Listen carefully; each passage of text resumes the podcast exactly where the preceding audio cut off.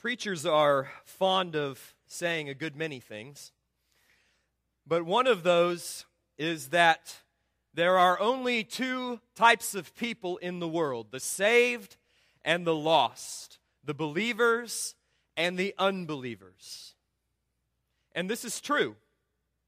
The world is indeed divided into two distinct groups without without any degree of overlap between the two. In other words, you are at this very moment sitting here in this very sanctuary either the child of God or the child of the devil. You are either at this very moment alive in Christ or you are dead in trespasses and sins. Contrary to the opinion of Miracle Max from The Princess Bride, no one is mostly dead, nor are they slightly alive. In terms of the whole of humanity, there is only life or death, faith or unbelief, mercy or judgment, the love of God or the wrath of God. But what about when we're not dealing with the world at large? What about when we're speaking of the visible church, the gathered church here on a Sunday morning at 10:15 a.m. in Nixa, Missouri?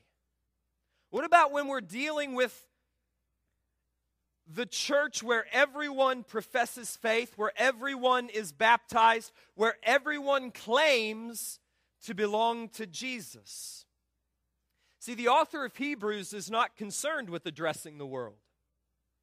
The book of Hebrews is not an, an evangelistic, apologetic defense of the Christian faith written to convince unbelievers of the truth of Christ. That's not its purpose. It was written for the baptized, for the covenant people of God living in community with one another in in the wilderness of this world, somewhere between Egypt and the promised land. Therefore, the author has used a different set of categories into which he divides his congregation, his audience. And these two divisions are clearly seen in the last few verses of Hebrews chapter 10. I invite you to look with me at verse 37, where he quotes from Habakkuk 2, verses 3 and 4, and he says, for yet in a very little while he who is coming will come and will not delay. But my righteous one shall live by faith. And if he shrinks back, my soul has no pleasure in him. But we are not of those who shrink back to destruction, but of those who have faith to the preserving of the soul. Do you see the two groups? According to the author of Hebrews, within the visible gathered church, there are, on the one hand, those who are righteous, who live by faith, who persevere to the end, who will be saved at the coming of Christ on the last day, those in whom God takes pleasure. And on the other hand, there are those who shrink back in times of tribulation and distress and affliction those who will not be found faithful at the coming of our Lord Jesus Christ, those in whom God takes no pleasure, and they shrink back to destruction. The author is writing to a congregation of people whose faith is faltering, whose strength is fading, whose allegiance to Christ is wavering and he has written to them to convince them of the supremacy and the sufficiency of Jesus Christ. He has written to convince them that Jesus is the better priest of the better covenant, who has offered the better sacrifice for the sins of his people. And that only the righteous who live by faith persevering in that faith in Jesus, the better priest of the better covenant with the better sacrifice. Only those who live by faith and persevere by faith will be saved on the last day. So it raises a question The righteous shall live by faith. What does it mean to live by faith? What is faith?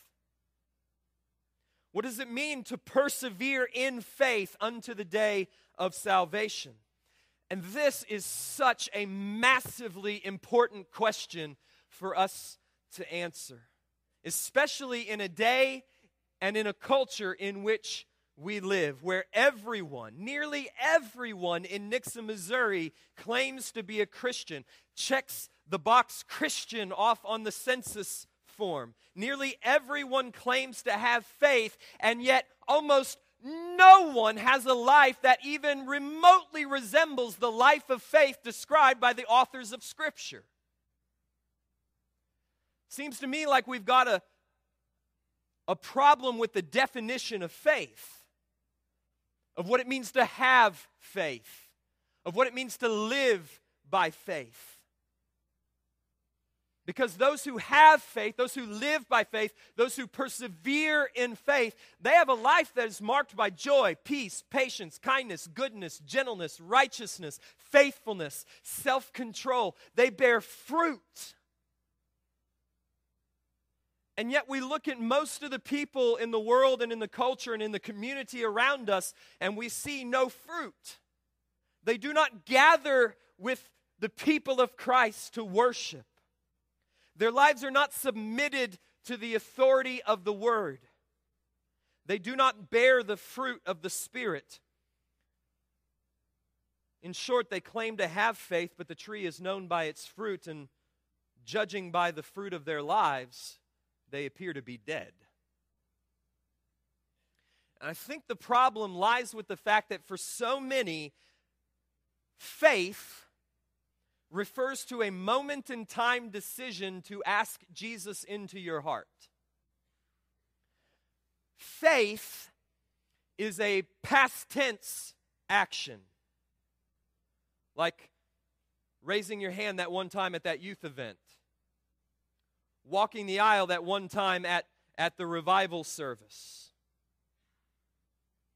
It was something that happened way back there that may or may not have any ongoing relevance and application to my life now. Or maybe they have a view of faith that views faith as some sort of distant intellectual assent to certain claims about Jesus. Do you believe that Jesus is the Son of God? Yes. Do you believe that he died upon the cross? Yes. Do you believe that he was raised again from the dead? I guess. You must have faith. No. The problem is, is that so many people are operating with a definition of faith that views it as a static and motionless thing. That may or may not go- have any ongoing effect upon my life. But listen to me, beloved. Listen to me now and over the next six weeks in Hebrews 11. That is not biblical faith. And it is not what the author of Hebrews is calling forth from this congregation to whom he writes, and it is not what the Holy Spirit is calling forth from us. True faith is a dynamic thing, it is living, it is active, it is life altering and destiny changing.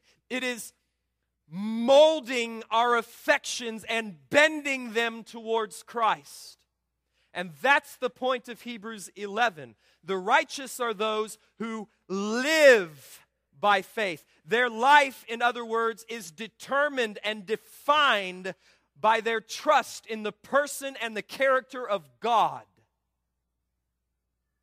What does such a life look like? What, what does it look like to live a life defined and driven and dominated by a dynamic trust in the living God who makes promises that he keeps. That's what I want to know. Why?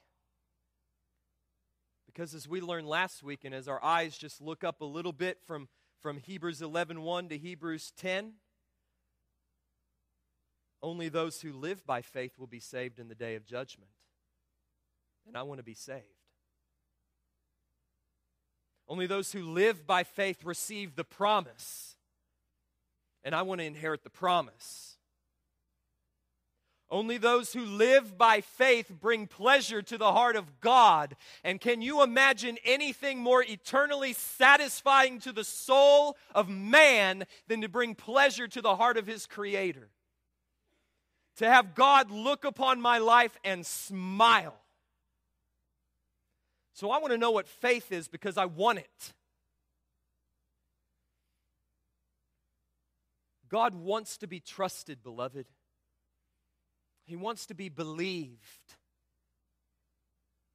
When God says to us, as He does, your, your greatest joy and your deepest satisfactions and your most lasting treasures are found only in me. Like he does, for instance, in Psalm 16 11, when he says, Through the psalmist, you will make known to me the path of life. In your presence there is fullness of joy, and at your right hand are pleasures forevermore. God is glorified when we take him at his word and believe what he says and render our lives accordingly as if he indeed is our greatest joy and delight and treasure. That is faith. To believe God and to structure your life accordingly. That is faith, and without that kind of faith, verse 6, it is impossible to please God. And so we arrive at Hebrews 11. Hebrews 11 is a museum of faith. Its corridors are filled with the portraits of men and women who lived by that kind of faith. Men and women who endured tribulation and affliction and persecution. They were sawed in half alive, and they trusted in God. Because they were convinced that what was found in Him and in His promise to them far surpassed anything that could be found in this present and passing world. They believed God would be faithful to His promise when all evidence appeared to point in the other direction. There are five halls in this museum of faith that we will be traveling through over the next six weeks. Each hall containing portraits of faith from a different redemptive historical period. And I want to lay out, I just want to give you a little tour guide, a little map, okay, in your hand or on the back of your bulletin that will help you know where these five halls are and what we're going to find as we walk our way through them. The first hall is called the antediluvian hall. Well, you know what? That's a big word. And you know what? That's okay. It's okay to learn big words. As a pastor, I sort of I sort of see myself as a watchman on the wall like the last bastion of the English language. And we ought not give up words like antediluvian. It simply means this. Anti means pre Diluvian, deluge, flood, pre flood. So the, the era or the epic of redemptive history before the flood is known as the antediluvian era. It's a good word. And it'll help you win Trivial Pursuit. I heard an amen in there. The antediluvian hall contains the portraits of three men Abel, Enoch, and Noah three men who lived by faith from the creation of the world to the time of the flood. The second hall is the patriarchal hall, the hall of the patriarchs. And it presents the lives of Abraham and Sarah, of Isaac and Jacob and Joseph. Men and women of old who trusted God when all they had was a word of promise and a lot of years under their belt. The third hall, the Mosaic hall, concerns the days of Moses, who, verse 25 reminds us, chose rather to endure ill treatment with the people of God than to enjoy the passing pleasures of sin. Why? Because he considered Christ to be of greater reward than all of the treasures of Egypt. I'd rather have Jesus and I'd rather be counted a part of the people of God than to be in the king's court in Egypt. The fourth hall is the Israelite hall and it provides these very small sketches of faith from the history of Israel, from the time of the conquest of Canaan down through the days of the prophets. And then there's the fifth hall, the very interior, the heart of the Museum of Faith, in which resides the prize of the entire gallery, the Mona Lisa of faith, if you will. It's the portrait of Jesus upon the cross. It's going to be a great day about six weeks from now when we stand before this great and massive portrait at the beginning of Hebrews chapter 12 and we fix our eyes on it. Jesus, the author and perfecter of our faith, who for the what? The joy set before him endured the cross, scorning its shame, and sat down at the right hand of God. And we're going to consider him who endured such hostility against himself that we might not grow weary and lose heart. So, over the next several weeks, we're going to be strolling down through this corridor of the Museum of Faith, considering each portrait, pausing before it, some longer, some shorter, and asking the question what does this portrait teach me about what it means to live by faith? Because the righteous are those who live by faith. So, before we enter into the first hall of this this museum to begin the tour, we're going to pause in the foyer. And the author of Hebrews, who's going to act as our tour guide, is going to give us a definition of faith. A brief introduction to the unifying theme that ties every hall and every portrait together. In other words, we need to define what faith is before we can really see how each portrait is an illustration of faith and an illustration of what it means to live by faith. So we read in the foyer, verses 1 through 2. Now, faith is the assurance of things hoped for, the conviction of things not seen. Many of you will probably be familiar with the older King James Version, which says that faith is the substance of things hoped for and the evidence of things not seen. Those two words, in the New American Standard, assurance and conviction, in the King James, substance and evidence. They're two very difficult words to translate. The question is are they to be understood subjectively, as in assurance and conviction? That's how my Bible takes it. Something that, is, that, that can't be touched and can't be felt and is, is sort of residing up in my mind. Or are they to be understood objectively? That's substance or evidence, as in the King James Version. Or, or to state it another way, are we to understand faith as an intangible idea that resides in my own mind, like assurance or conviction? Or is faith something more than that? Is it something substantial? Something I can see and taste and feel. Not with my eyes and my tongue and my, and my physical hands, but with the eyes and the tongue and the hands of faith. Something, something that reaches into the future and reaches towards the promise and lays hold of it so strongly that it brings that promise into the present reality and it becomes the defining characteristic of my life. Is that what we're talking about? I think so. I think the King James got it right. I think faith is the substance of things hoped for and the evidence of things not seen. Philip Hughes writes that, quote, faith lays hold of something promised and therefore hoped for, and it lays hold of it with the hand of faith as something solid and real though yet unseen. So, what is the author saying here in verse 1?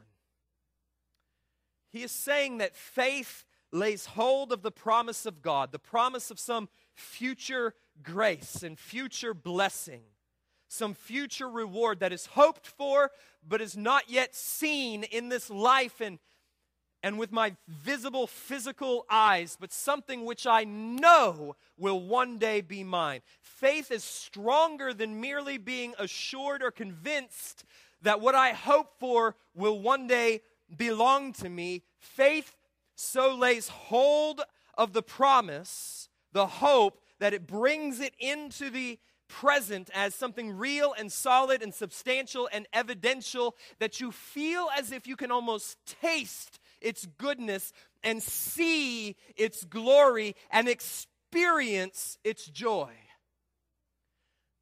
And some of you know what I'm talking about.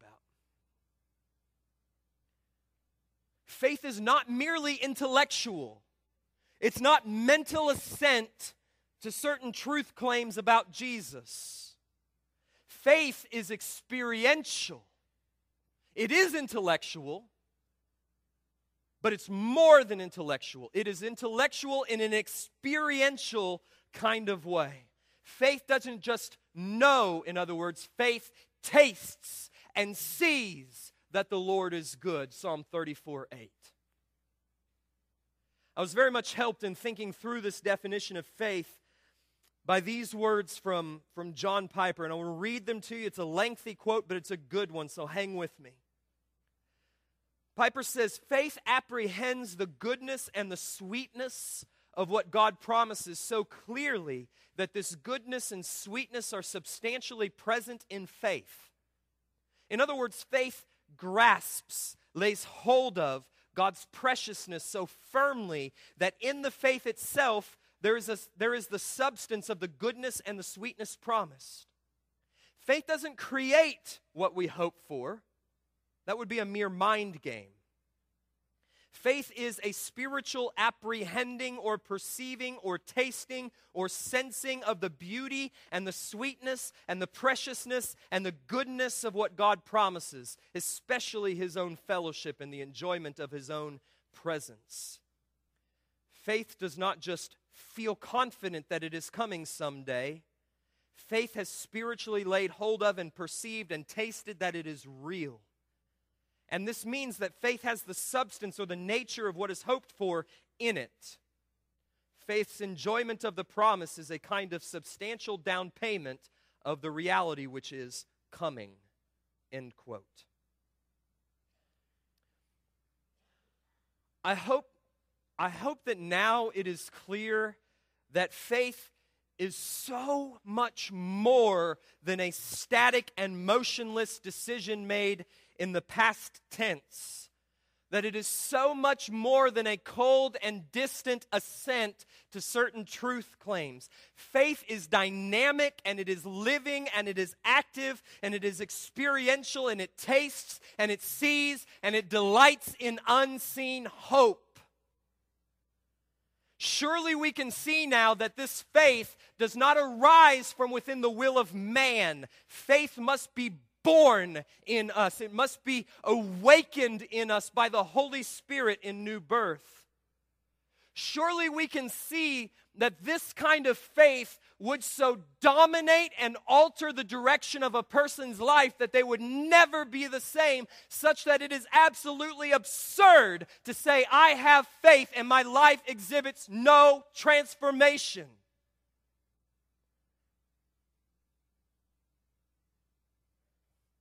Surely we can see how this kind of faith would sustain me through trials and tribulations and persecutions and cancer and the loss of a child and the breakdown of a marriage and would cause me to persevere to the very end in hope because I'm, I'm, I'm getting just a taste of it all the way along. And surely we can see how the other kind of faith, the mental assent, the past tense decision, the static and motionless kind of mere knowledge would certainly shrink back and shrivel up and wither and die when things get hot. Blessed assurance, Jesus is mine. Oh, what a. A what? Does your definition of faith have room for the word foretaste? taste it. In worship, my soul rises up. Not all of the time, but, but there are times, and those times, infrequent though they are, are so good that they keep me coming back, even when I don't want to get up on a Sunday morning. It's a foretaste. If your definition of faith doesn't have room for the word foretaste, it's not real faith. And I want us to be a people of faith, a people whose hope in God is so strong and intense that we can taste His goodness and we can feel His pleasure.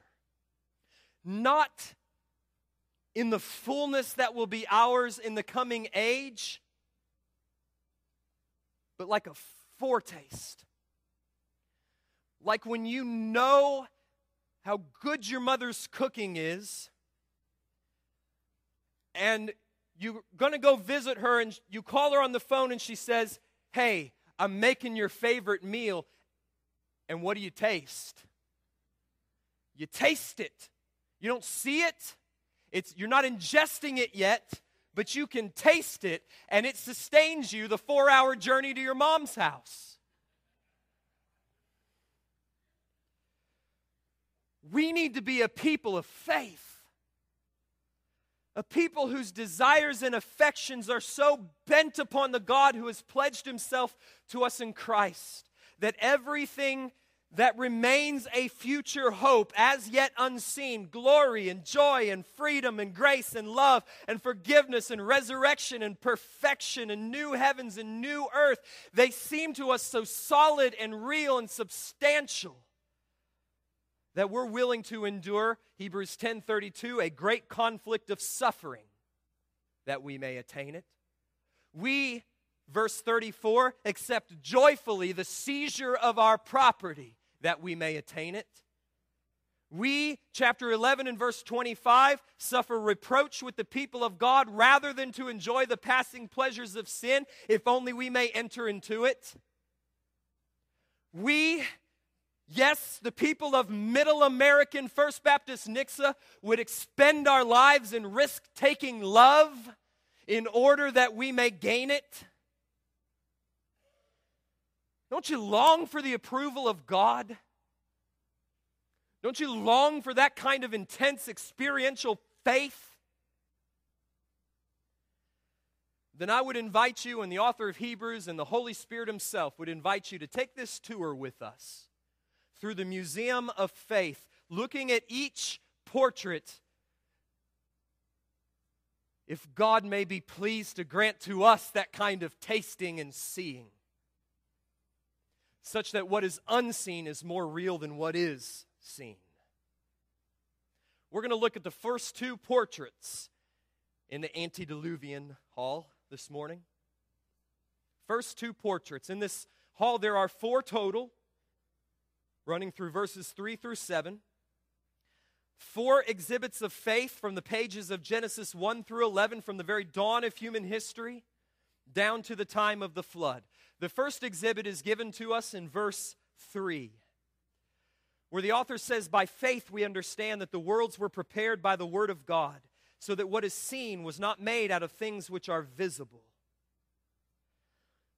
In this first portrait, rather than focusing on an individual figure as the rest of the museum does, this opening exhibit makes a statement about all of the faithful from all peoples of all time.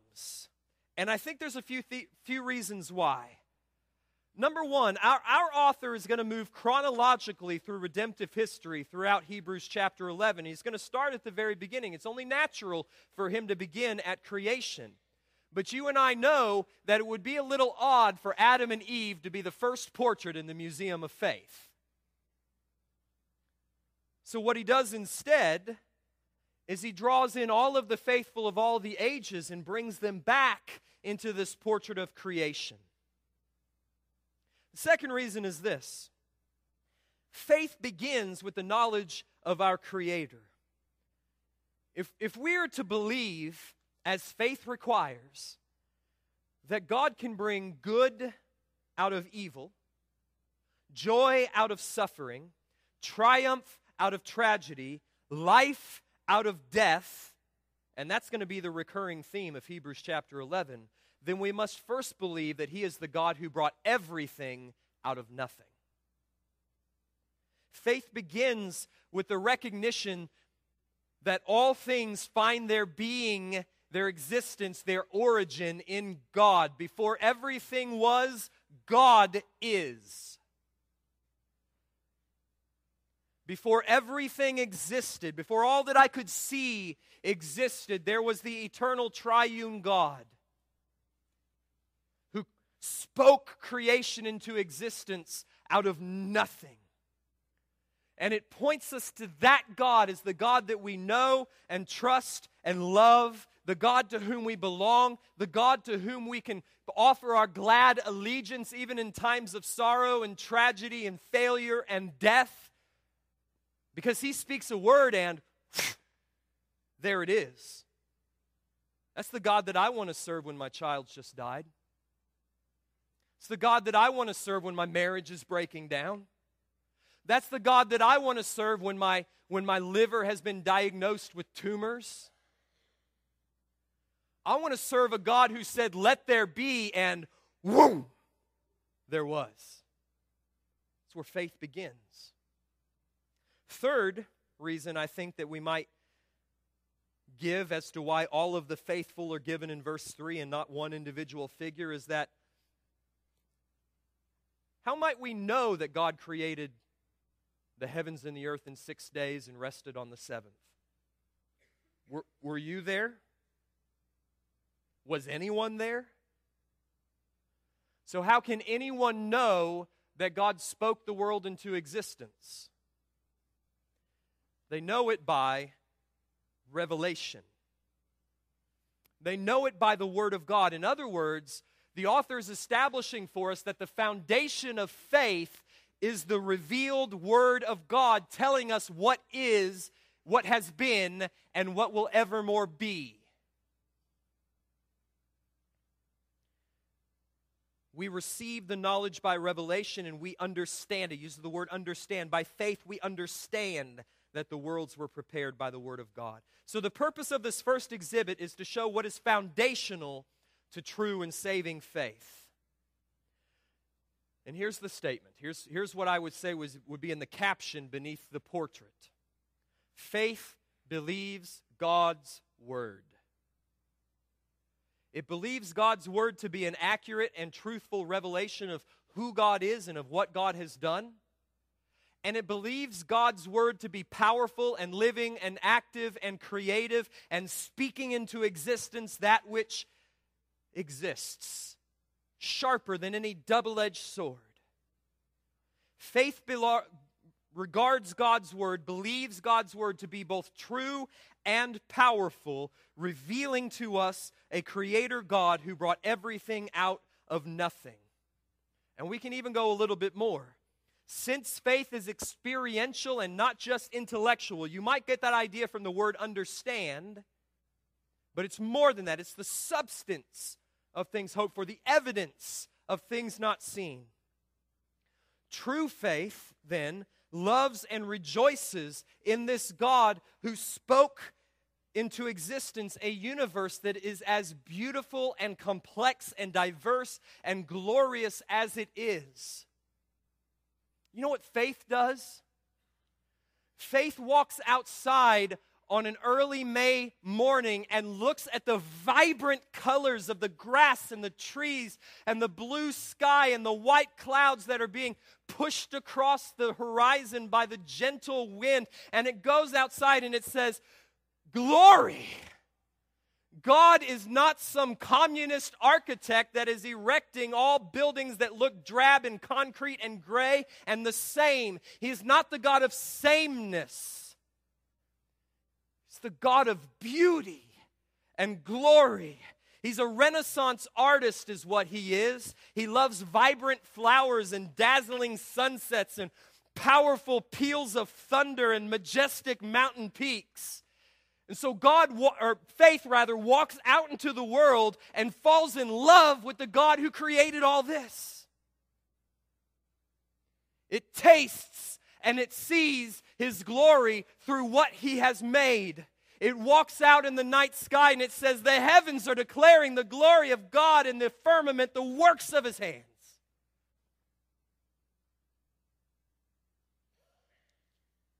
What do you see when you walk outside?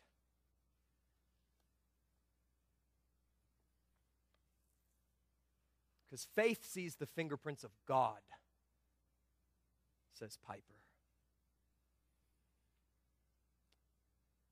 We move now to the second exhibit of faith from the dawn of time, and it comes from Genesis 4.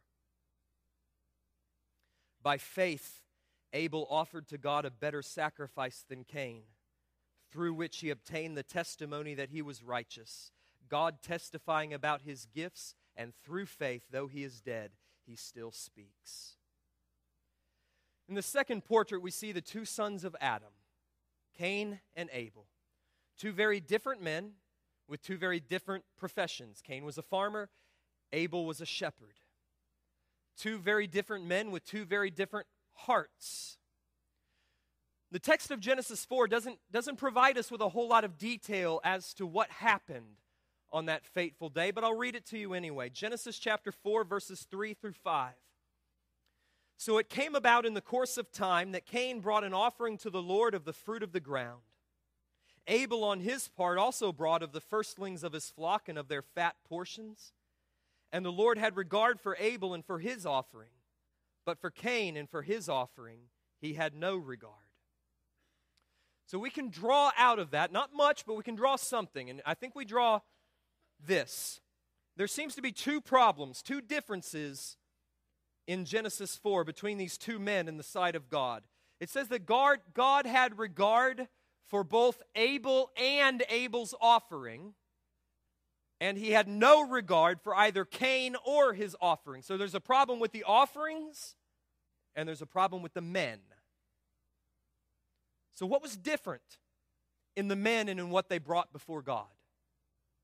Well, to answer that question, we got to jump back one more chapter to Genesis chapter 3, to the very beginning of sin and misery in the human race. Genesis, Genesis 3 opens with Adam and Eve in the garden, reaching for the forbidden fruit of self autonomy, self rule, self determination. You will be like God, knowing good and evil, the serpent had hissed. It says that they took and they ate. And thus, forsaking the, the way of faithful, glad obedience, they abandoned the fountain of joy for the bitter waters of sin. In grasping for independence from the true and the living God, they unwittingly found themselves the slaves of Satan. And so, naked and ashamed, they hid from the presence of the Holy One and they shuddered at the sound of him walking in the garden and they cowered in fear at his call when he summoned them forth Adam, where are you? And thus the Lord summoned them from their hiding place in order to face his judgment. And he cursed the serpent, and he cursed man, and he cursed the earth. But before he expelled them from his presence, sentencing them to a life of toil and sorrow and sickness and misery, for such are the wages of sin, he gave them the promise it was the promise of a Redeemer who would come from the line of men, from the seed of the woman, and this Redeemer would crush the head of the serpent and destroy the works of Satan. So he sent them out with a promise, and he sent them out with a sign of his promise. He clothed them. It's a seemingly insignificant detail there in Genesis chapter 3 at the very end, verse 21. It says, He clothed them in garments of skin, replacing the fig leaves of their own making, which did nothing to cover their shame in the sight of God. He clothed them in garments of His own making that were made from the shedding of blood. It is not an insignificant sign. He clothed them in blood stained garments which he provided. And so they left the garden in sorrow, yes, in shame, yes, but also in hope. Clothed in the sign and the promise of a future blood bought, curse breaking redemption. And so Genesis 3 contains both the first gospel promise and the first blood sacrifice, both pointing to and finding their fulfillment in Christ and in his atoning death for sinners. And I want you just to imagine what kind of impact that must have had on Adam and Eve as they left the garden. How their days must have been filled with the memory not only of what had been lost through sin, but of what would be regained through this future Redeemer, this, this serpent crushing seed of the woman, this blood shedding, wrath absorbing Lamb of God. They knew. and they taught their boys. Cain and Abel must have heard the story a hundred times. What else are they going to talk about? Sons, my boys, you must always remember this there is one and only one way to approach the living God. It's through the blood of a sacrifice. Clothed only in his righteousness. Abel believed the story. And thus, when it came time to present an offering before the Lord, he brought blood and nothing else. Cain did not believe the story. And so when he came, he brought the fruit of his labors Cain brought the hard won produce of long days of toil by the sweat of his brow. The ground's just yielding thorns and thistles and a little bit of fruit, and so he works and he works and he works and he works in order to have something to present before God. Cain brought to the Lord his works. Abel, on the other hand, brought blood. He brought the blood of the lamb. Cain approached God on the basis of his own merit, his own labors, his own effort. Abel approached God on the basis of faith through the blood of a sacrifice. Cain's offering said this to the Lord I've worked hard to please you. Abel's offering said, I believe your promise. Cain approached a slave master who demanded sweat and toil and servitude. Abel, he approached a Redeemer who gives grace and mercy freely. Cain hated Abel because Abel hadn't worked nearly so hard as Cain. And Cain hated God because God accepted Abel's faith and not Cain's works. And so, in the course of time, Cain rose up and he murdered his brother Abel, and thus Abel became the first martyr of the Christian faith. And though he is dead, he still speaks. What does he say? What does Abel say to us this morning? He testifies to a righteousness that is by faith and not by works. When Abel approached God on the basis of faith through the blood of a sacrifice, God justified him he obtained the testimony that he was righteous. He was justified. God declared him righteous in his sight. God imputed to him, gave to him what the garments that he gave to Adam and Eve signified. That is the righteousness of God received by faith. God clothed him in a righteousness that comes and is given from God, that was won by Christ and is given to all those who believe. And the voice of Abel cries out through the ages, down through human history, crying out this morning and pleading to us. And I want you to hear what he says. He says to you, people of First Baptist Nixa, God does not want your toilsome labor. He does not want the sweat of your brow. He does not want your hard won morality and your hard earned religious achievements and your church attendance and your offering giving. He wants your faith, and He wants the blood of His Son. So put down your basket of works and receive the righteousness of God as a free gift of His grace. That's what Abel is preaching to you and has been preaching from the dawn of time. And that's what faith does faith receives.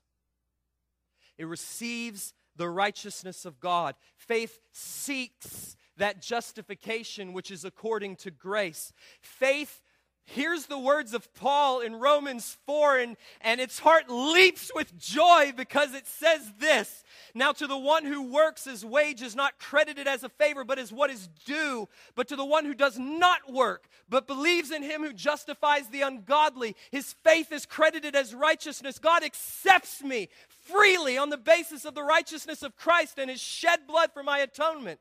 He just accepts me. And faith rejoices at that news.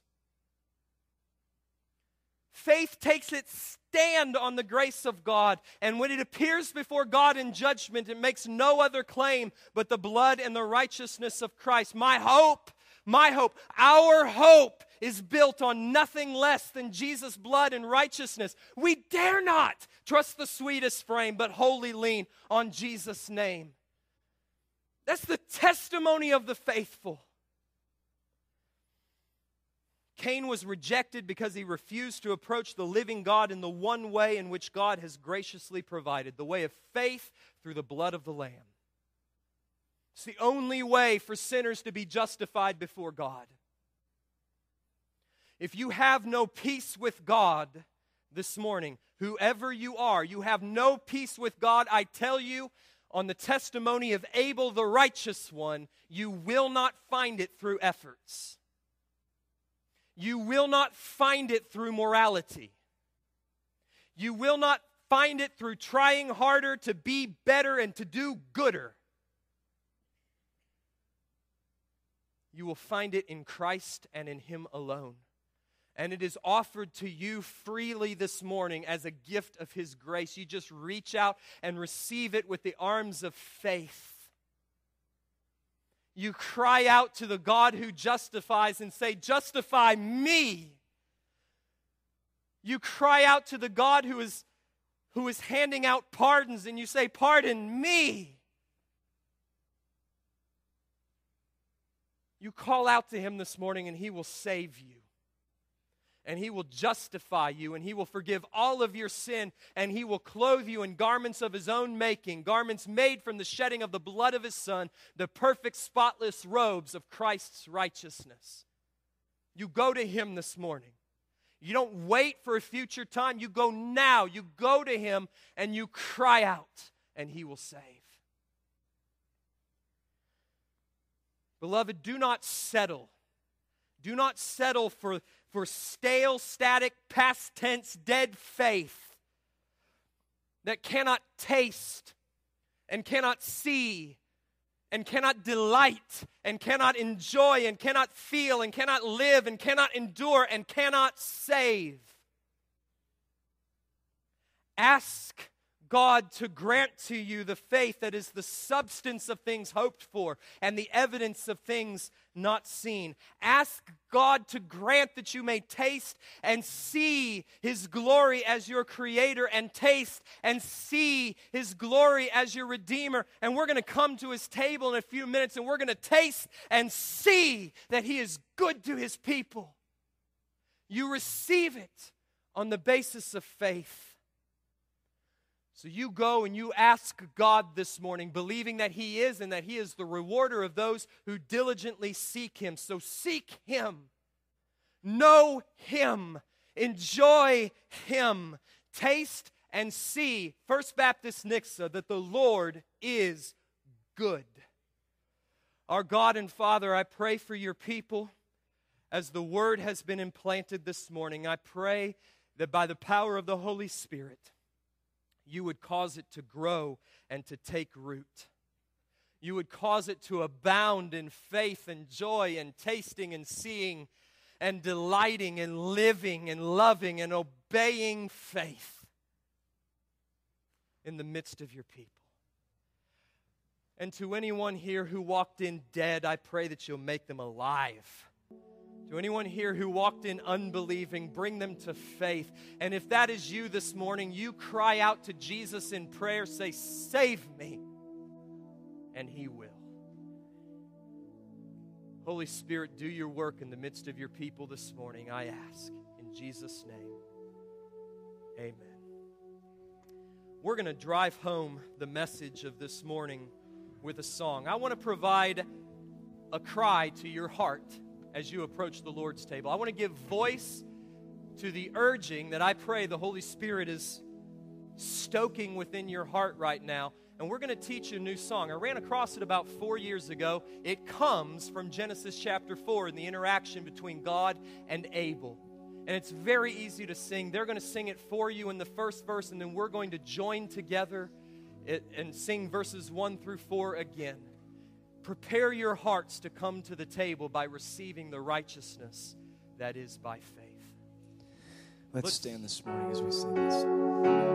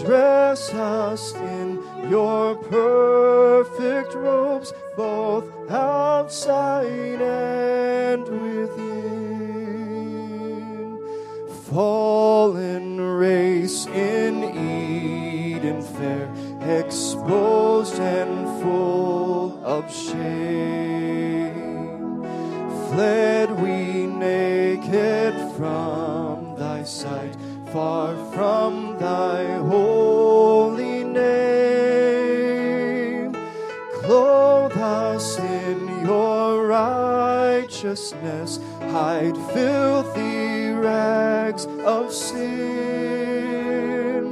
Dress us in your perfect robes, both outside and within. Sent from the garden to the east, outside of Eden's gate.